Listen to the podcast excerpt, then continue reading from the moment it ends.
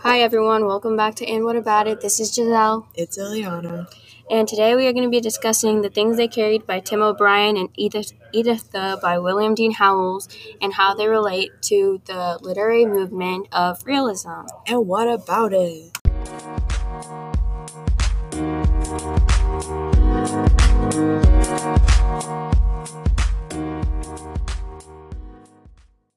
To start things off, um, a little background on Editha by Williams Dean Howells is that it's a story of a young couple in the midst of a war. Editha strongly wishes for fi- her fiance George to fight for the country's honor to preserve and solidify what she thinks to be a proud relationship. She is heavily influenced by the newspaper, which is full of pro war messages. George, on the other hand, is very hesitant and questions whether the war is even a good idea. Eventually, George is fully on board with fighting in the war, as he is chosen to be a captain suddenly, and it gives him an ego boost, and all of a sudden he's fully committed to the war without hesitation. George is killed in the war, and Editha finds herself to be less affected by his, his death than she had expected. She goes to break the news to George's mother, who has no problem exposing Editha for naivety and the reality of war. Still, Editha remains convinced of her patriotic and nationalist like mindset and disregards George's mother completely.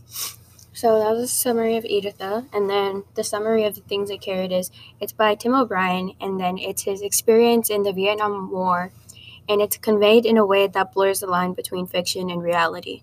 So the character that's followed throughout the story is Lieutenant Jimmy Cross, and he throughout the story has a fixation on a lady named Martha, and he carries her letters.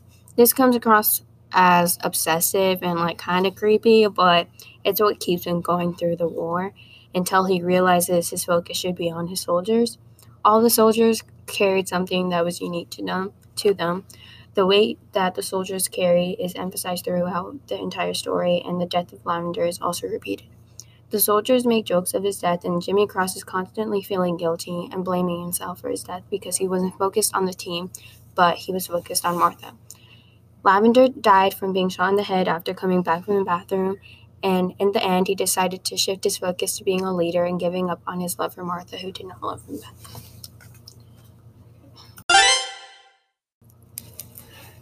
So, a background on William Dean Howells is that he was born on March 1st in 1837 in Martinsville, Ohio, to William Cooper Howard and Mary Dean Howells. He was the second born out of eight kids. His father was a printer and publisher, and Howells ed- educated himself through intensive reading of Spanish, French, Latin, and German while working as a printer's assistant.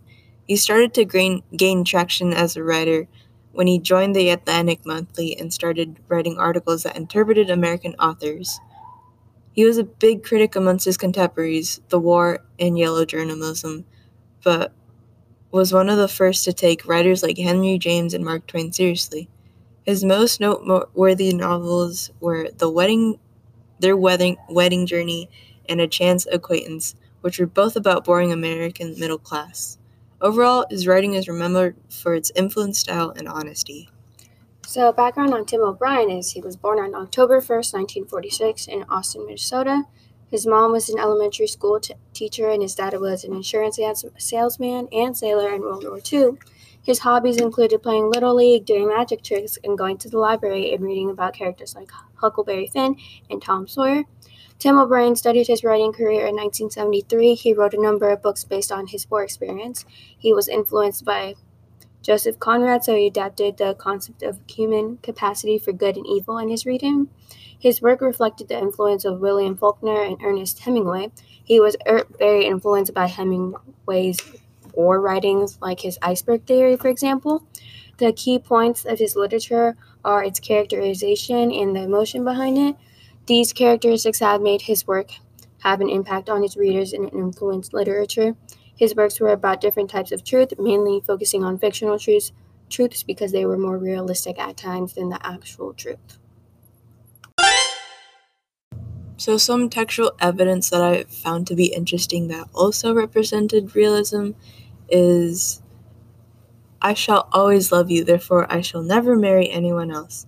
But the man I marry must love his country first of all.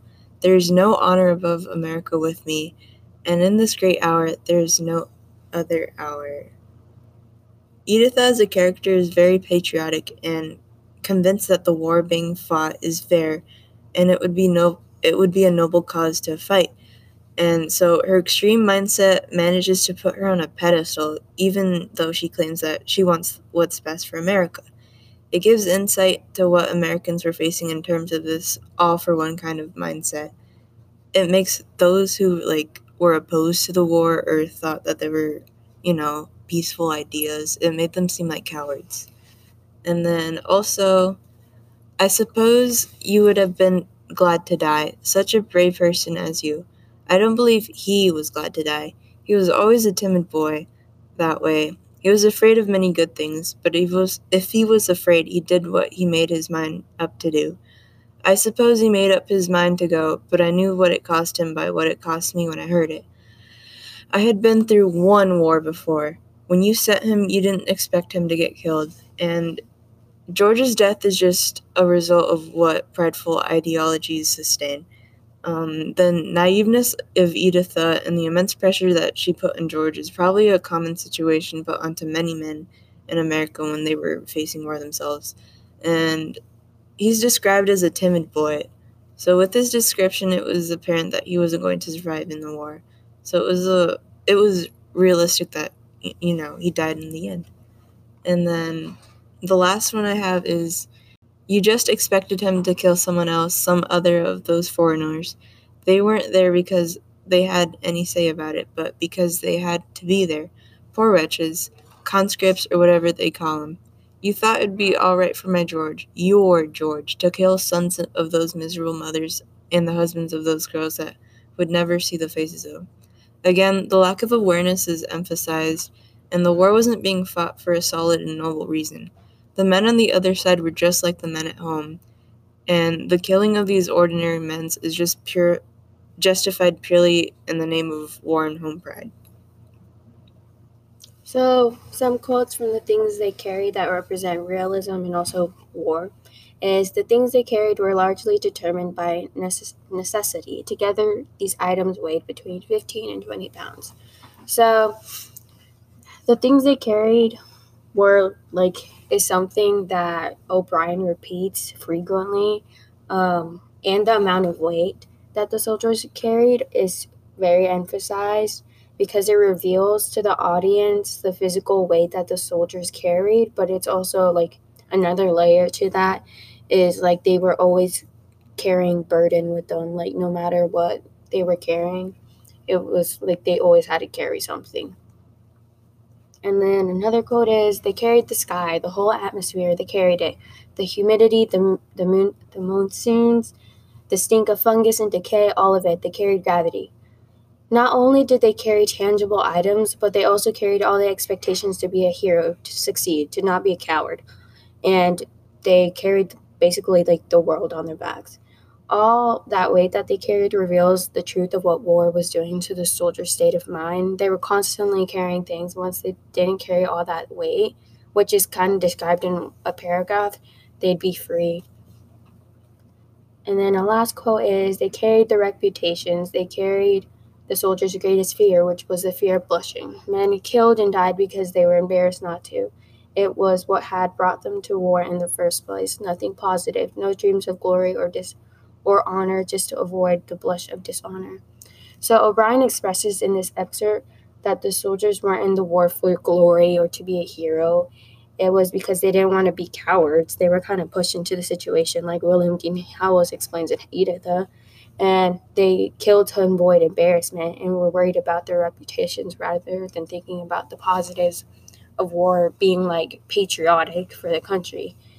Um, this reveals the reality of what soldiers' mentality was in war and how it wasn't to become a hero, it was to like not be a coward, which is like the realism of war.